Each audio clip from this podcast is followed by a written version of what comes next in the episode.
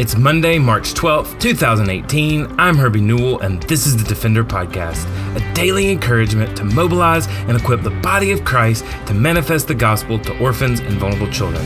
This daily podcast is a ministry of Lifeline Children's Services, and I'm coming to you from Birmingham, Alabama. Well, this is our weekly Monday Bible study and call to prayer. And today we are continuing our study on the gospel according to Luke as we walk through Luke chapter 9, verse 57, through Luke chapter 10, verse 24. And so today we are going to see the disciples and their mission, the radical cost of following Jesus. And, and we're going to see in this passage that, that really Luke bookends chapter 9 of Luke chapter 9. He, he starts with the sending out of the 12 apostles, and then he, he ends uh, the first section of Luke chapter 9 with this awesome discourse to take up your cross and follow Jesus when he says, If anyone, quoting the words of Christ, would come after me, let him deny himself, take up his cross daily, and follow me. For would save his life will lose it, but whoever loses his life for my sake will save it.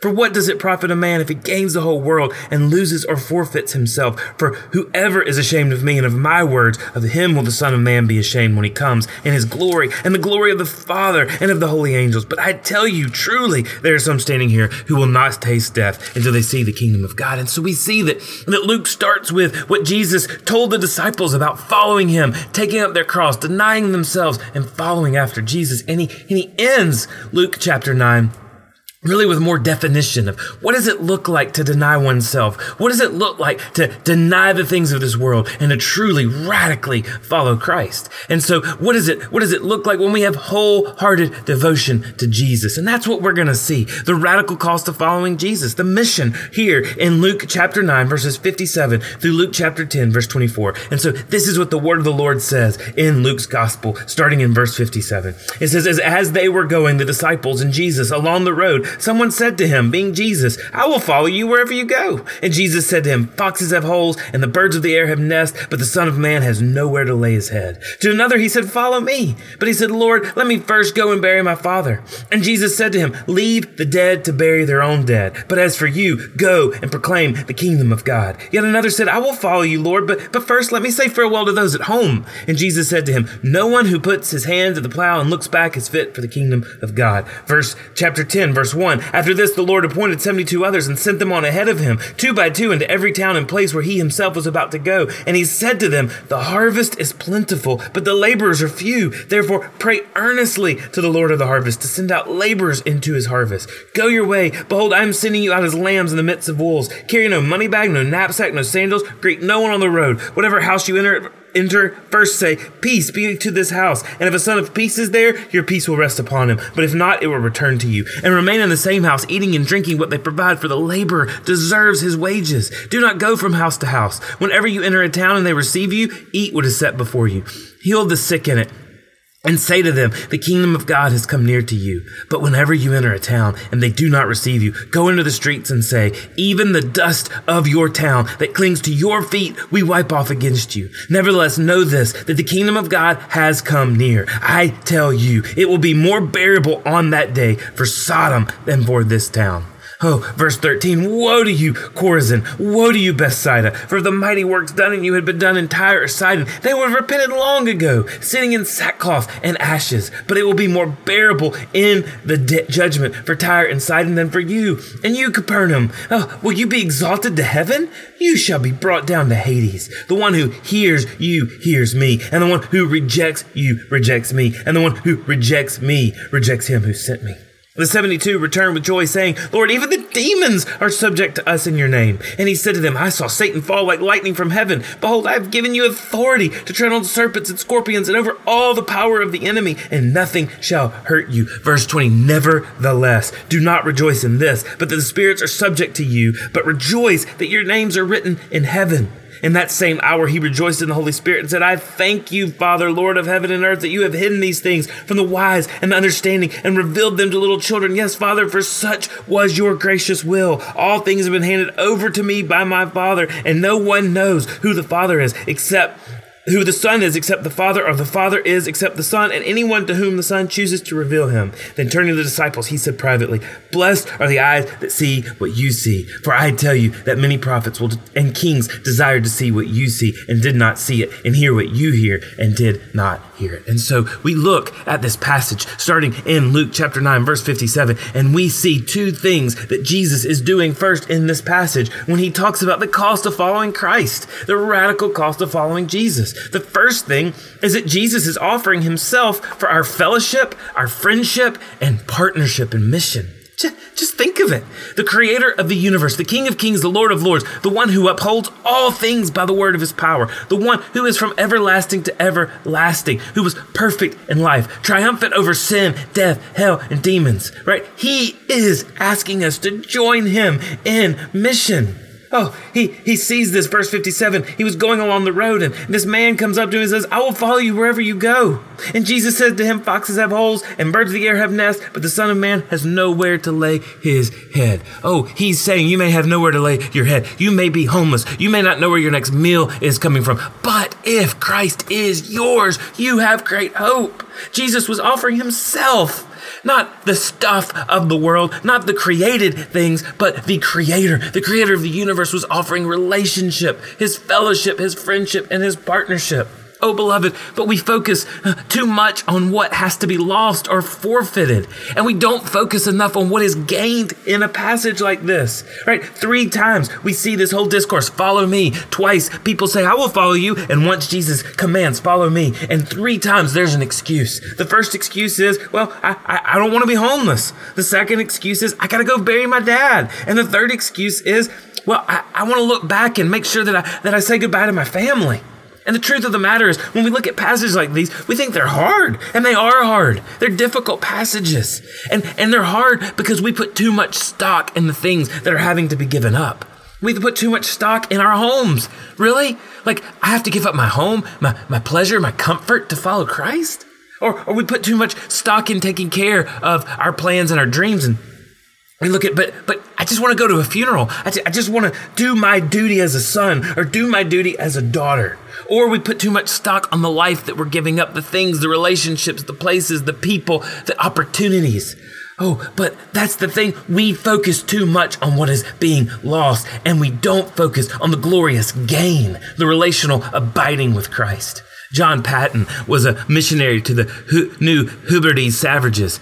And he said this uh, in his journal. He said, I heard the frequent discharging of muskets and the yells of the savages, yet I sat there among the branches, as safe in the arms of Jesus. Never in all my sorrow did my Lord draw near to me and speak more soothingly in my soul than when the moonlight flickered among these, these chestnut leaves and the night air played on my throbbing brow as I told all my heart to Jesus. Alone, yet not alone. If it be to glorify my God, I will not grudge to spend many nights alone in such a tree, to feel again my Savior's spiritual presence, to enjoy his consoling fellowship. If thus thrown back upon your own soul alone, all alone in the midnight, in the bush, in the very embrace of death itself, have you a friend that will not fail you then. Beloved, you cannot take your home, you cannot take your relationships, you cannot take your stuff with you. The only thing that you can take out of this life is a relationship with the all abiding Savior. Jesus is worthy. He's worthy of the radical cost of discipleship. And so I, I, want us to quickly see three characteristics of the worth of Christ that we see at the end of Luke chapter 9. First, Jesus is worthy of all of our unconditional truth. Trust. He's, he's worthy of all of our unconditional trust. Jesus is telling this guy that if he follows him, he has no guarantee of shelter over his head, no guarantee of food, no guarantee of anything regarding the basic necessities of life. If he follows Jesus, all he has is Jesus. But Jesus is worthy of all our trust. Beloved, do we trust Jesus with our future? Are we holding onto the reins with sweaty palms? Do we trust Jesus with our lives? Or do we simply trust him when things seem to be going right? Oh, beloved, Jesus says, Foxes have holes and birds of the air have nests, but the Son of God has nowhere to lay his head. We don't know what the future may hold, but we know who holds the future. And you can trust Jesus with your life. If God is calling you to adopt or to foster or to care for orphans or to go to the nations to spread the gospel, you may look back and see all the things that you will miss. The comfort of your family in its current situation, the comfort of your home, the comfort of your city, the comfort of your life. But Jesus is measurably more than that. And he is worthy of our unconditional trust. But second, Jesus is worthy of all of our plans and dreams. You see this young man, he, he says to him, I need to go bury my father. And, and many scholars have, have debated, was, was the dad already passed away? And, and so in Jewish tradition, it might have been a very long funeral passage and, and, and times that the son would have to do for his family. Or did it mean that his father was near death? You know, recently, uh, Reverend Billy Graham passed away, and, and we've heard that for two to three years he was in such failing health that his family thought at any moment the Lord may take him. Right? So was he going, hey, my dad's uh, on his deathbed and I need to be there? No matter what it was, no matter what the, the, the condition was, Jesus says some pretty bold and pretty bash words. He says, let the dead bury their own dead. There is a responsibility, there's an obligation that supersedes every other responsibility and obligation in life. And that responsibility, that obligation is for us to proclaim the kingdom of God. There is no greater gift than to have the opportunity to proclaim the excellencies of the kingdom of God. Everything else, every other opportunity, pales in comparison. Whether those are familial opportunities and obligations, or if there are plans and dreams to, to make money or to be an entrepreneur, or no matter what God has called us to do, nothing, nothing can compare to the all forsaking opportunity to make known the kingdom of God. I, I remember being a young follower of Christ at 12 years old and reading through the Word of God for the first time. And I remember I got to Matthew chapter 10, verses 34 through 39. And, and, and this was this was a parallel passage of our, our text here today. And I remember reading these words when Jesus says, Do not think that I've come to bring peace to the earth. I have not come to bring peace, but a sword. For I've come to set man against his father, and a daughter against her mother, and a daughter in law against her mother in law. And a person's enemies will be those of his household. Whoever loves father or mother more than me is not worthy of me. And whoever loves son or daughter more than me is not worthy of me. And whoever does not take up his cross and follow me is not worthy of me. Whoever finds his life will lose it. Whoever loses his life for my sake will find it. Oh, this is a radical verse with radical cost. And, and I remember reading these and, and not understanding. Oh, but beloved, I've come to understand that a deep, true and passionate love for a Savior starts to whittle away at earthly relationships that we hold so dear. When Christ is our life, other things fail to satisfy. Jesus is worthy of all of our plans and dreams. In reality, when we love Jesus, it's natural to surrender those plans and those dreams and those relationships to Him because He is supremely worthy. Oh, Jesus is worthy of all your plans and all of your dreams. But third, Jesus is worthy of all of your undivided affections. Right? You, you see that, that this, this, this third young man, he says, Lord, uh, you know, I, I want to go and, and say goodbye, say for, farewell to all those at my home, to all those relationships, to all those that I'm affectionate with.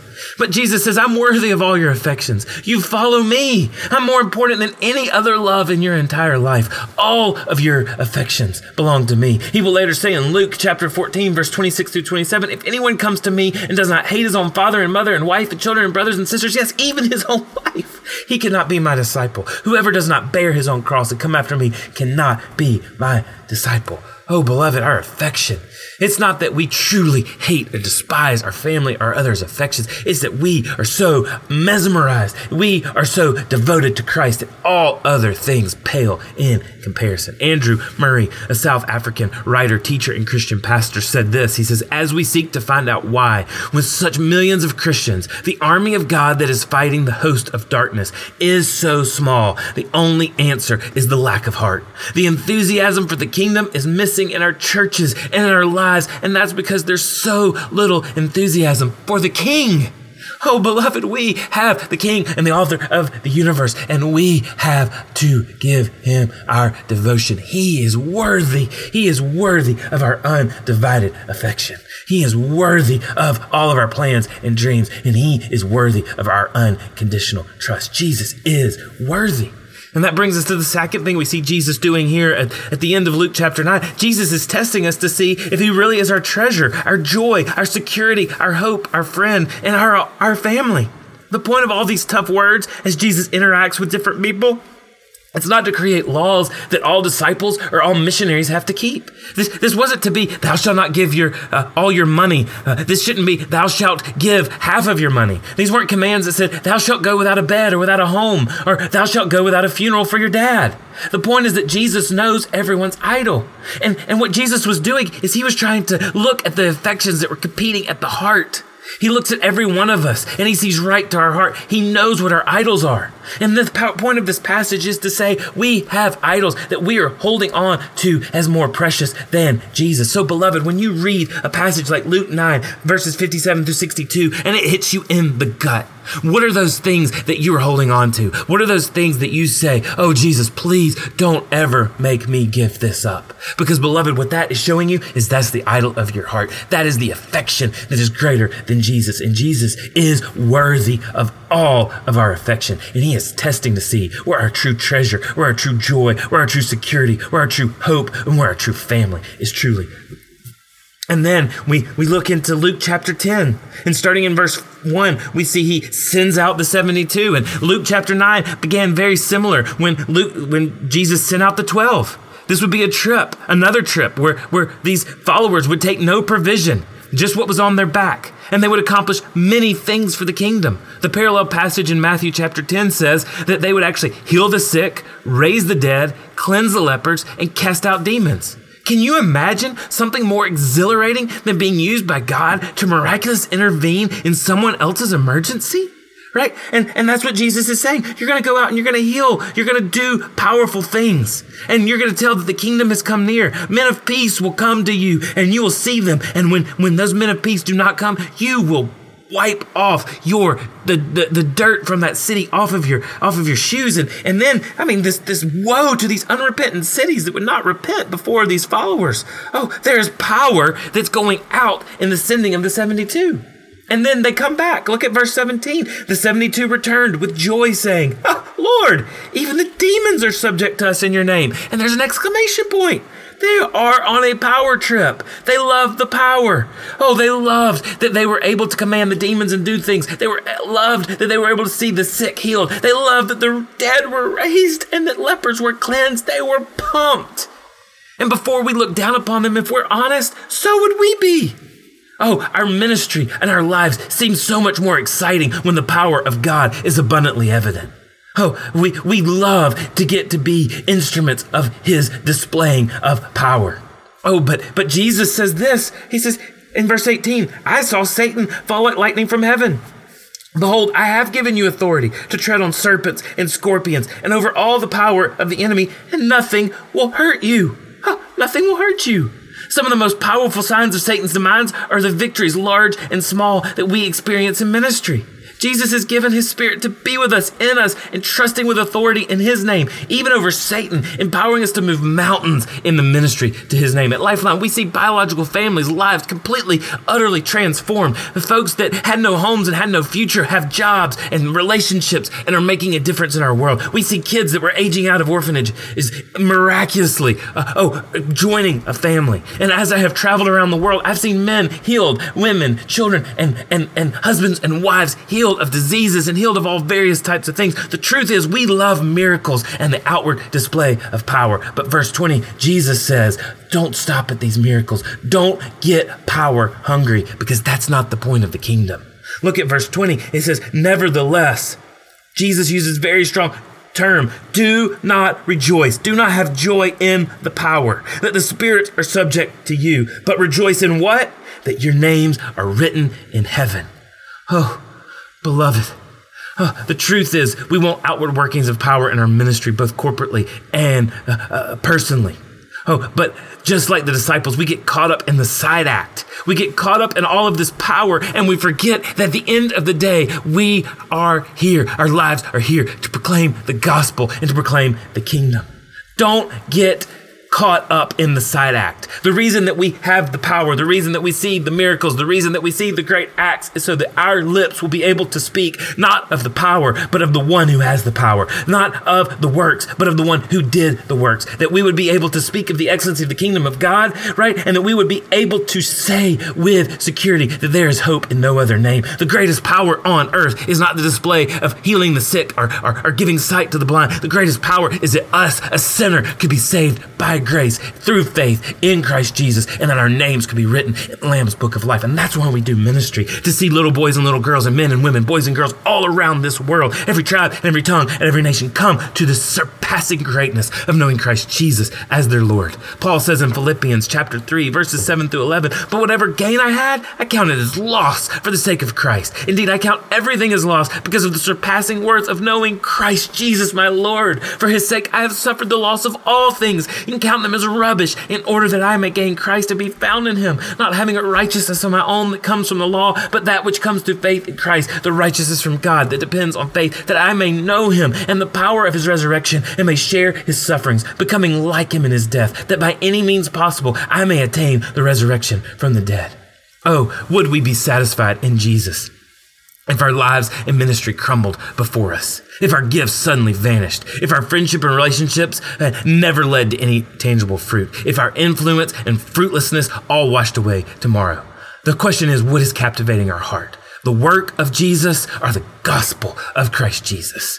Oh, our imaginations are prone to wonder, to the mighty ways that God might choose to use us in the saving work of the gospel. But Paul is reminding us, do not rejoice in this. Jesus is reminding us, do not rejoice in this. Rejoice that you have been saved by the blood of Christ. And that leads us to the last part of this, of this verse, of this passage. Verse 24. Jesus says, I tell you that many prophets and kings desired to see what you see and did not see it, and hear what you hear and did not hear it.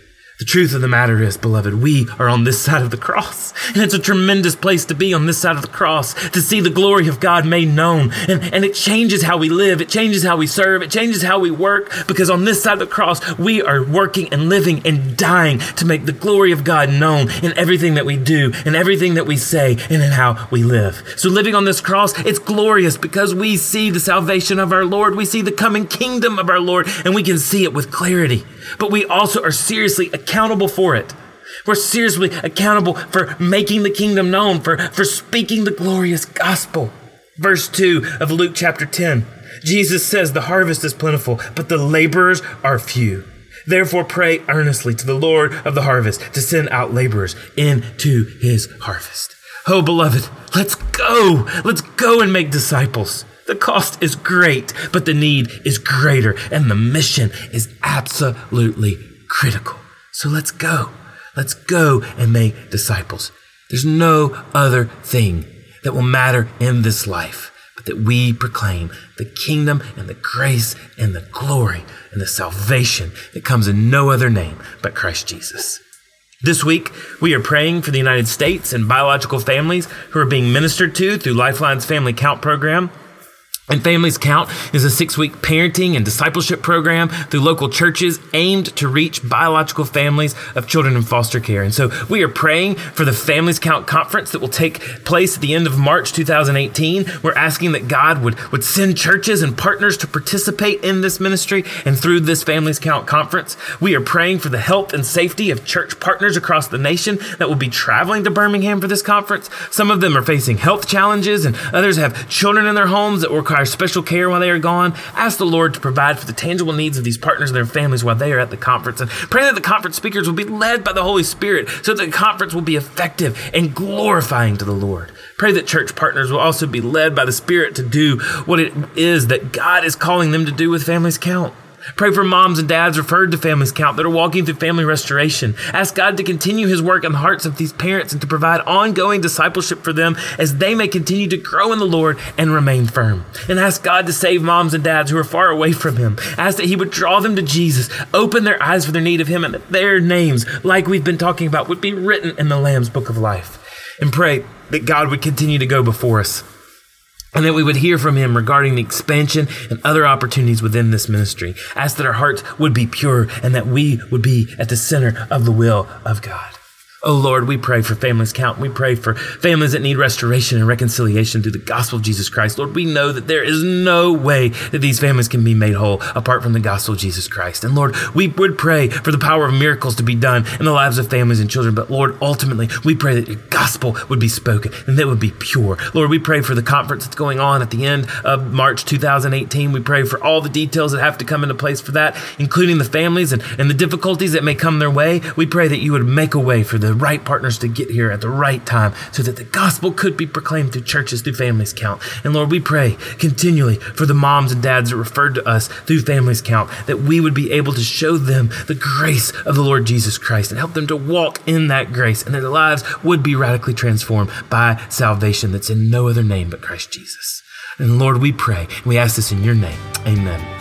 Well, thanks for listening to the Defender Podcast. For more information or to connect with me, please visit herbienewell.com. To partner with Lifeline, visit lifelinechild.org. Follow us on Twitter, Instagram, or Facebook by searching for Lifeline Child. You can email us directly at info at lifelinechild.org. Beloved, will you allow God to use the gospel through you to impact the life of a child? Please contact us because we are here to defend the fatherless. We'll see you again tomorrow for the Defender Podcast.